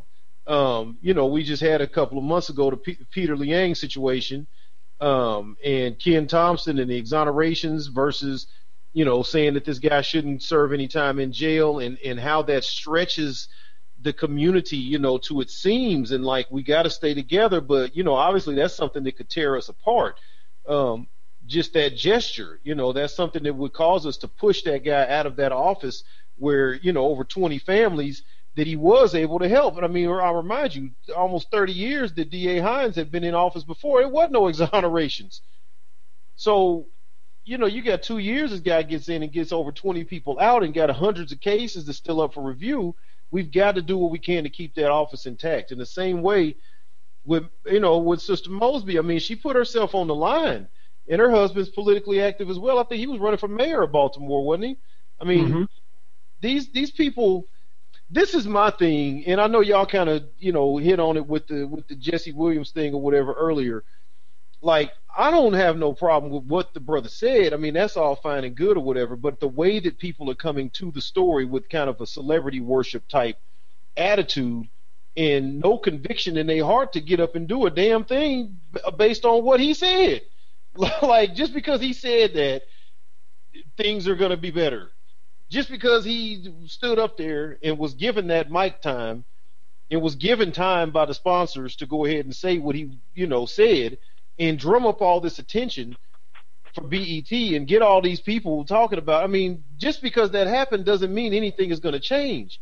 So yeah, I'm glad he's had a history of doing whatever. But these are the people in the trenches, like Mosby, her husband, you know, Ken Thompson. We already lost the brother uh, down in uh, Craig Watkins down in Dallas. I mean, around the country, we have black folks that are in positions of power that are trying to do something and putting their life on the line to do it. And this girl is about to lose her job, and they're going to try to sanction her and try to, you know, ruin her career based on trying to stand up for us. So this is kind of my thing with like, yeah, I'm glad this dude said something, whatever. But you know what I'd love to see is a groundswell of black folks' attention being focused on, no, you're not about to put our sister through the fire like that. No, vacate them charges immediately. We're not standing for it. Just like they went off and flipped out and tore Baltimore up when Freddie Gray, you know, died. I mean, they, whatever you got to do, there should be outrage. There should be media hype. There should be uh, viral video. There should be memes going crazy. There should be three and four hundred comment string debates going on about how this is wrong and this sister should not be sacrificed for standing up for what's right. Because when you lose her, it's just that much easier to put a token in her spot that ain't about to do a damn thing. And how long do you think we'll go without another black person that will stand up and do something for us? That. You're listening to New Abolitionist Radio. We'll be right back after these messages.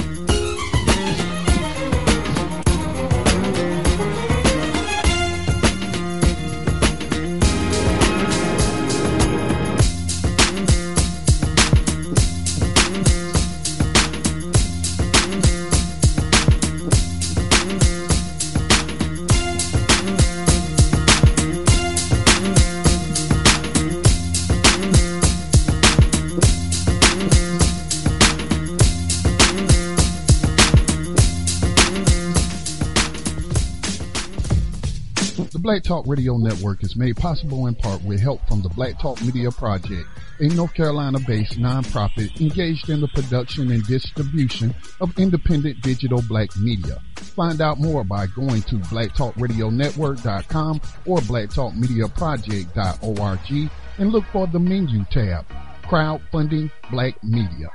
Black Talk Media Project, helping to provide you with new black media for the new millennium.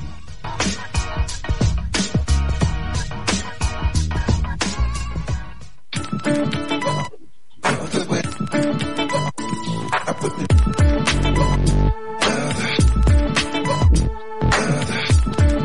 are tuned in to Black Talk Radio, new black media for the new millennium.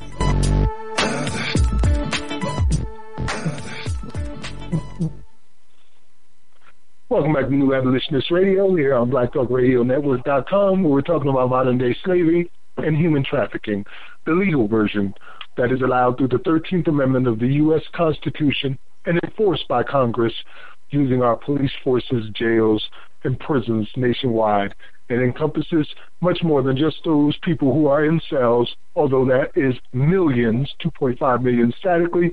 It also includes the 13 million a year who go to prisons and the 8 million a year who are on probation and parole. This is a huge industry that encompasses a couple of uh, uh, like 20 million people, 24 million people every year. So it's something that we need to end. We can't reform it. We must abolish it. You know, you were talking about how we let these people fall to the wolves once they come out against something like that. There's another story that I want to share, which was along the same lines out of Los Angeles, where uh, this brother uh, Brown, Anthony Brown, who was an FBI informant working within the prison as a prisoner, uh, uncovering the activities of the prison guards and police there, now is being tortured and harassed and uh, abused, and there's a huge conspiracy against him. Apparently, his uh, participation resulted in a number of officers going to prison. And the story we just put on New Abolitionist Radio gives you the details of it. I'll read you just a little bit of it, where he says or his attorney says, as soon as defendants became aware of Plaintiff's cooperation with the FBI investigation, they conspired to retaliate against Plaintiff for his participation as an informant and obstruct that investigation intentionally hiding and or kidnapping plaintiff in the jail system under fictitious identities, covertly moving him about and throughout LS, LASD's jail system, and unreasonably kept him in isolation without cause, the lawsuit states.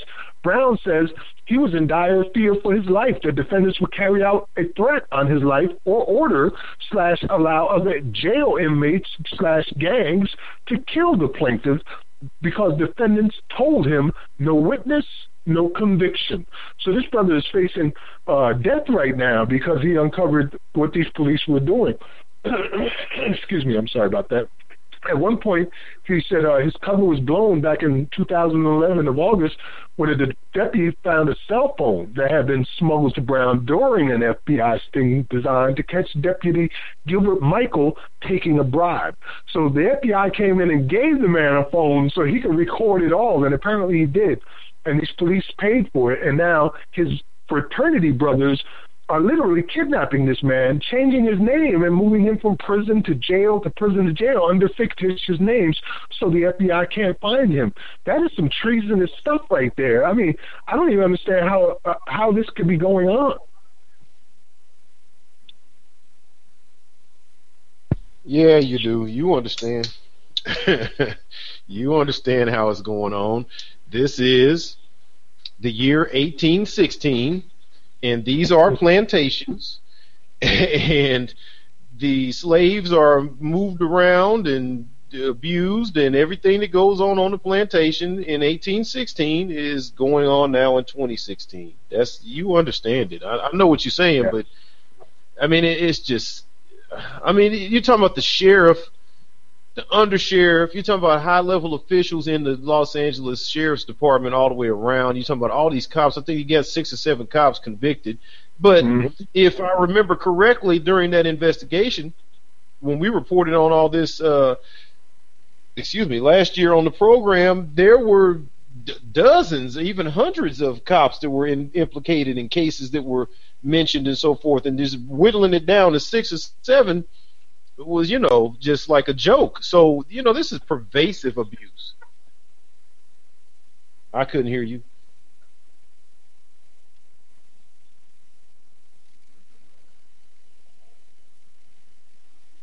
Can you all hear me? I can't hear anybody. Yeah, I can hear you, Yohanan. Oh, okay. We we may have lost uh, Max then. I don't know because I, I, thought I heard him saying something and then I, it faded out. But at any rate, um, the newest update on the story uh, is uh, a story in the DailyBreeze.com talking about uh, the same thing. You know, saying a former second in command of Los Angeles County Sheriff's Department took the stand. Uh, this was from April. Um, you know, telling him that he didn't do anything. So he's actually going through the court aspect of it. And when you try to update these stories and find out the latest news, you know, a lot of times they won't report you, you won't be able to find Google reports on things for months and months at a time, even though there are developments going on day by day. I mean, again, I hate to sound like I'm stretching things and making it conspiratorial or something or whatever, but like, why do we know that the little baby that was in the gorilla thing, that his daddy, we saw his entire arrest record the day after that? Why do we know that Walter Scott had been arrested you know, 18 times for various whatever, whatever. Why do we know all these victims of police murder, their entire arrest record, all the way back to their juvenile records get unsealed, and it's just put on display for weeks and weeks, and they just continue to criminalize these people. But the damn second in command at the Los Angeles County Sheriff's Department goes to court in April, and there's no more news links following that, and this is about to be July. You know good and damn well it's a series of stories surrounding that. But this is how pervasive it is, people. They're protecting the slave system. I, I don't know, man. I, I hate to I hate to always sound like I'm at a loss for words, like when I just get so exasperated with stuff. But it just starts with people listening and caring, and just talk about it. Don't just listen to us. Talk about it. Post about it. You on social media all day. You texting back and forth all day. You you talking to people and telling whatever, gossiping, and just make yourself a person where all you do is talk about this. Drive people crazy. Maybe that'll start turning the tide and, and having it a national discussion because it's not going to stop. Los Angeles is a major city in this country. California is one of the biggest economies in the on the planet. And it's run by slavery. I mean, I don't know how to make people see that one plus one is going to keep on being two. Cognitive dissonance, yeah, it's hard to get past. You just don't want to believe it. When we say to you, slavery never ended, in your mind you're thinking we're joking, like we're just exaggerating because you're not familiar with anything that's going on around you. We're here to try to make you familiar so you can come to that conclusion like we did, like many, many others have come to, that this is slavery. There's a name for it, and as long as we keep calling it something else, we can't possibly address it because we don't even know what their freaking problem is. Well, we got about 20 minutes left, and we got two segments. I think we should move on to it. Uh, the first one is going to be our rider of the 21st Century Underground Railroad, and we're going to take it right back to Baltimore again. And uh, Sister Mosby, who has something to do with this particular case uh, out of Baltimore, with a brother that spent 18 years convicted of a 1998 stabbing of a 16 year old girl. So, our, our rider of the 21st Century Underground Railroad this week is Malcolm Jabbar Bryant. Uh, he was, as I said, a man who was been in prison for about 18 years after he was convicted of the stabbing death of a 16-year-old girl. He was released uh, May uh, last month uh, after tests showed that DNA on the victim's T-shirt did not match his. Um, November 20th, 1998, uh, Bryant was arrested a few weeks after Bullock was ki- killed. Police said the girl was walking with her best friend when a man grabbed her, demanded money, and pulled her into a vacant lot before stabbing her. Police had said robbery was the motive. Toni's friend, the only eyewitness, picked Bryant out of a photo lineup array that the Baltimore Police Department no longer uses. A, at a news conference Wednesday, or Wednesday of May, Marilyn Mosby said it was dark and rainy the night Bullock was killed, and the witness likely only had three or four seconds to glance at the attacker. In light of the new DNA test, attorneys for Bryant asked for a new trial. With no objection from prosecutors, a Baltimore Circuit Court judge granted the motion. When the judge did that, prosecutors dropped all charges. Bryant walked silently out of the courtroom, still handcuffed and shackled and visibly overcome by emotion. His mother, Annie Bryant, shouted hallelujah from the gallery. 18 years, she said, outside the courtroom. It was a horror.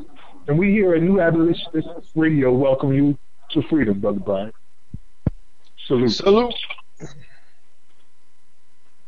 Man, 18 years for a crime you did not commit. And we read these every week, every single week, another man. And we, we can't keep up. We're only doing one a week. If we wanted to do five a week, we could. Yes, we could, and we've got to become aware and wise and skilled and well thought out and planned out and serious about promoting and protecting key pieces to the puzzle who will continue this work. People, we're in a situation where we can establish an elaborate underground network Underground Railroad. That's what we call this series that. We're not in a situation where we have to hide like the show Underground is showing you graphically folks running and hiding and have to have these secret alliances and building all kind of secret trap doors and caves and pathways and hiding and running for their life and all. We don't even have to do that. We can use the law. We can use the, the infinite seemingly amount of, of science and technology and, and case history and just the momentum that's already building up that the society itself is starting to accept more than I've ever known in any time in the history of this country with, with regard to to uh, prison system. People are accepting that a lot of folks are locked up wrongfully. People are accepting that. You're hearing people like looking at these exonerations like, damn, how many people really are in there? All it takes is for us to get up and put people in place who will fight this kind of fight we got the ability. I mean, why not use it? So Amen to that. And get more of these RICO charges going against the system. Apparently, those RICO charges have been doing some serious damage. You know, we asked for that about two years ago, and since then we've seen it happen again and again. So if you're able to pull RICO charges out of the hat on these corporations and systems, do something. Indeed. Well, our next segment, uh, final segment for the evening outside of our final comments, will be our abolitionist profile. Again, every week we do an abolitionist profile, and I'm kind of proud of it uh, that we've shown that the abolitionist movement was not a white populated, white run movement, that it was in fact black led and black run, with people doing everything that they claimed the white people were doing, but primarily black. So we have reported on the past several years, week after week, of pretty much exclusively black abolitionists who were major players in the abolitionist movement. Hmm. Brother Yohanan, you want to handle our, uh, this week's abolitionist in profile? Sure, I'd be happy to. It's a pleasure. Scotty, we got music tonight. I'm ready.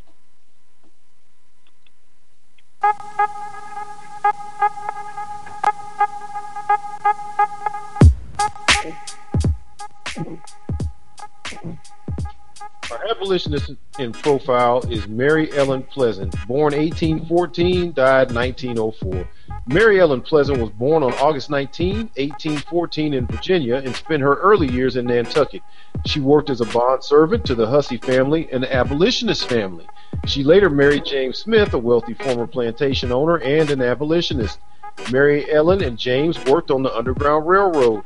After Smith's death four years later, Mary Ellen continued her work as a conductor on the Underground Railroad. Mary Ellen married John James Pleasant around 1848. To avoid trouble with slavers for their abolitionist work, the couple moved to San Francisco in 1852. Mrs. Pleasant established several restaurants for California miners, the first named the Case and Heiser. With the help of clerk Thomas Bell, Mrs. Pleasant amassed a fortune by 1875 through her investments in various businesses by 1875. She also helped to establish the Bank of California. Pleasant earned her title as the mother of California's early civil rights movement, establishing the local Underground Railroad. She financially supported John Brown from 1857 to 1859. In the 1860s and 1870s, Mrs. Pleasant brought several civil rights lawsuits in California, especially against the trolley companies, most of which she won. During 1880s, a smear campaign by the widow of Thomas Bell damaged Mrs. Pleasant's reputation. Local newspapers began to taunt her with the pejorative title Mammy, which she reportedly hated. She never recovered her prestige from this campaign. Mary Ellen Pleasant died on January 4, 1904, and New Abolitionist Radio salutes you, Sister Mary Ellen Pleasant. Salute.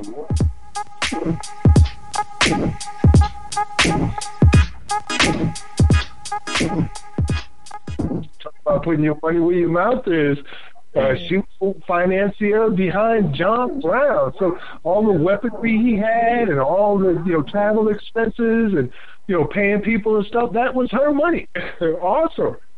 You gotta love it, man. Whenever we read these stories and report on these stories, I mean, of course, every single person that did whatever they could, you know, rest in power. God bless their soul. I mean, it just yes, it's the most powerful thing to know but I do love the ones as well where we talk about folks that was getting money in a time like that. You know, getting money in a time like that and using it for the cause. Not, I mean, she was bringing court cases. She was, she was working, man. I mean, that to me, this is the way that that I feel like you know when somebody's real about what they're saying. I'm not, I'm not all about, uh, you know the, the public getting all hyped about whatever these things these media offerings that we keep getting. We keep getting fooled by somebody saying something somebody whatever whatever. How come i don't hear about court cases you bring in year in year out? Just don't give a damn. Putting every dollar you got into changing the law changing these situations helping to support these some kind of way supporting these brothers and sisters, this district attorneys and prosecutors, and this working to help. I mean, like again, I mean, I know we got to wrap up, but I mean, again, I talk about Ken Thompson. I told you that situation. This brother, when he ran, he had like four thousand dollars he got from a uh, Curtis Martin, a former NFL player, uh, for the New York Jets. Other than that, he didn't have any black contributors on record, and he st- he had to go into his personal fortune that he made, you know, in twenty some years practicing law privately to help his campaign keep going. And who knows who else he really had to get money from behind closed doors that, to a certain extent, he got to carry out their political plans because they gave him the money to be in the race so he could even win. People, it's, this is a this is a real chess game here. You can't sit on the sidelines and and drink a beer and smoke a joint and just kind of hang out and act like I'm I'm gonna watch all the world's a stage, and then think getting worked up over emotionalism is gonna make a change to the death and destruction and genocide of your own self. You're gonna have to be a Mary Ellen Pleasant.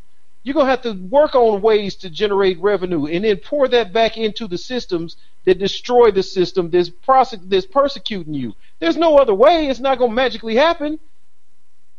So I, I guess that's kind of my final comment. I just I praise this sister. She did the work. She put in the work. Went to court, fought with the people, put the money. I mean, for her to know who John Brown was, and she was in California for all those years. They went in 1852. She she found out about John Brown in 1857 and sent him some bread. Like back in them days, it wasn't like she could just look online and just find out he was there. She didn't. I mean, how did she know? People knew she was a part of the struggle still and kept in contact with her over thousands of miles. That's big. We won't talk to each other at, at the same workplace. We won't talk to each other in the same house about abolitionism. So I just good for this sister. Amen to that. Yeah. Amen to that. Well, I, I, we got about 10 minutes left in the program. Uh, do we have any callers on the line by any chance, Scotty Reed? And if you're on the line, just press star six and one if you'd like to make a com- comment or ask a question. No, we don't have any calls at this time. All right, then uh, I guess we can close up with uh, uh our you and I my final statement. Then, uh, anything you want to say towards the end of this program? In. Um, in slavery, I'll just keep it simple. you said it's, it's, slavery. I'm gonna keep it simple. All right, all right. Um, man, well, I can say a lot of things, brothers, and uh, as I've said before, I try to stay focused.